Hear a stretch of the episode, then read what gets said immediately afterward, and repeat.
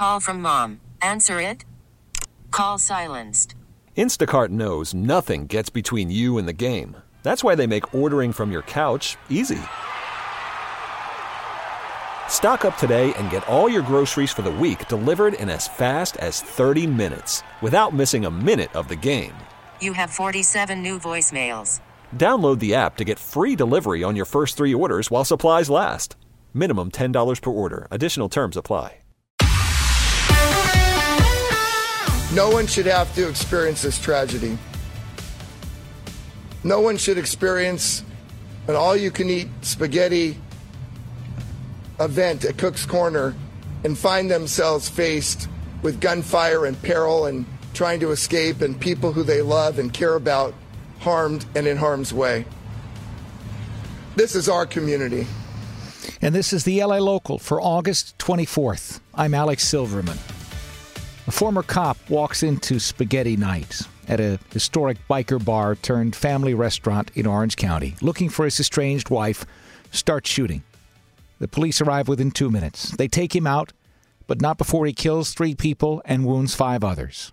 Emily Valdez was there as officials uh, gave an update. Uh, Emily, what did we learn about the shooter and, and what might have led up to this? Well, we know the shooter, John Snowling, was in the midst of a divorce from his wife, Marie. We also know that he had driven from Ohio. This is all according to Orange County Sheriff Don Barnes. From Ohio, he did have a place in Camarillo, but his primary residence was in Ohio. He knew his wife was going to be at Cook's Corner. It was spaghetti night. He walked up to the table, didn't say a word. His wife was eating there with another woman. He shot his wife once.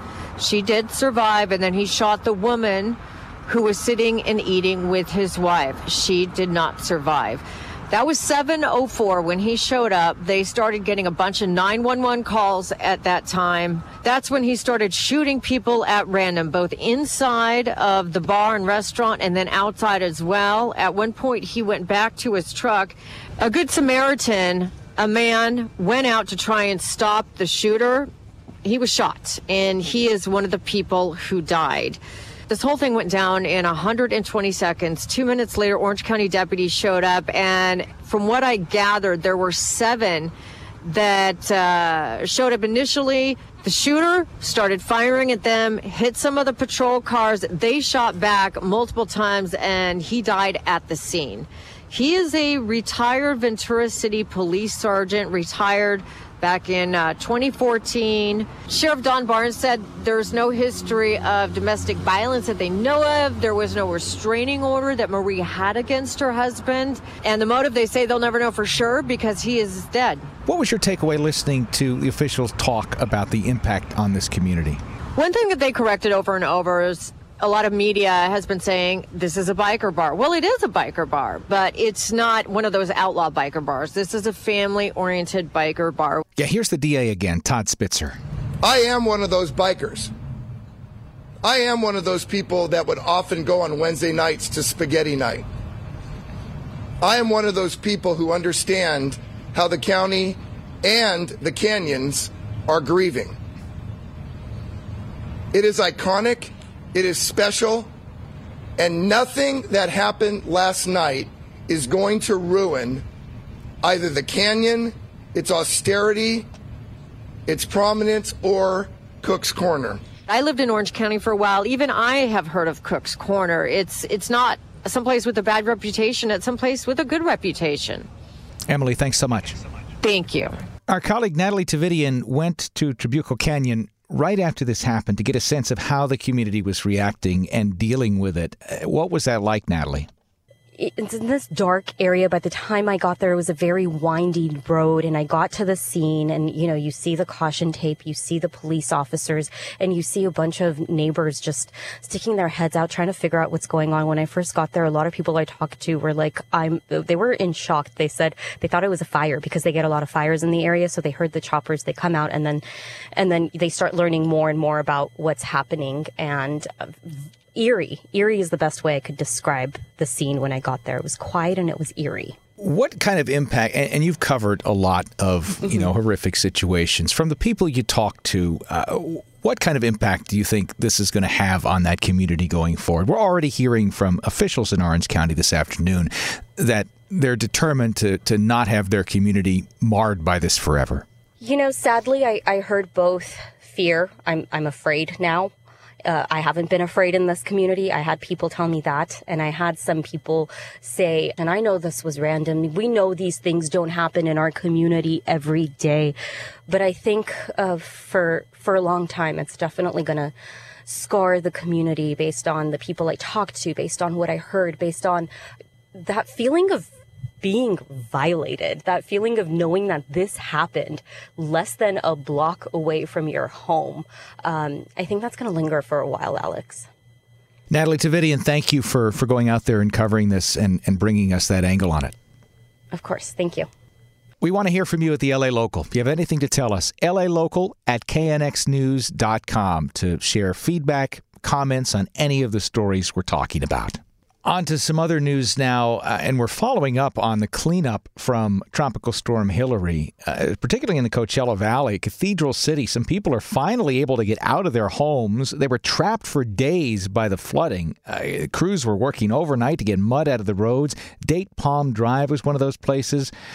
Several roads in the area are still closed. They're going to start sweeping the streets next week before moving into residential neighborhoods to try and get all of that muck out of there.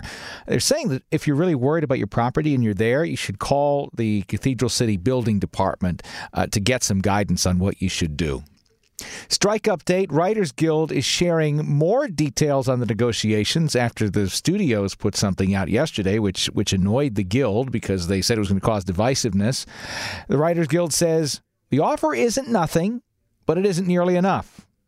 Here's entertainment attorney Jay Christopher Hamilton. He talked to us, said the union's right to complain about the studios going public. I think there's a lot of truth in that. Definitely lend to their credibility as being seen as really attempting to resolve this issue because, as you might suspect, the studios are kind of persona non grata right now in terms of the public perception of who's really at fault here. The WGA says they have made some progress on AI protections. Huge sticking point there, but still not where they need to be.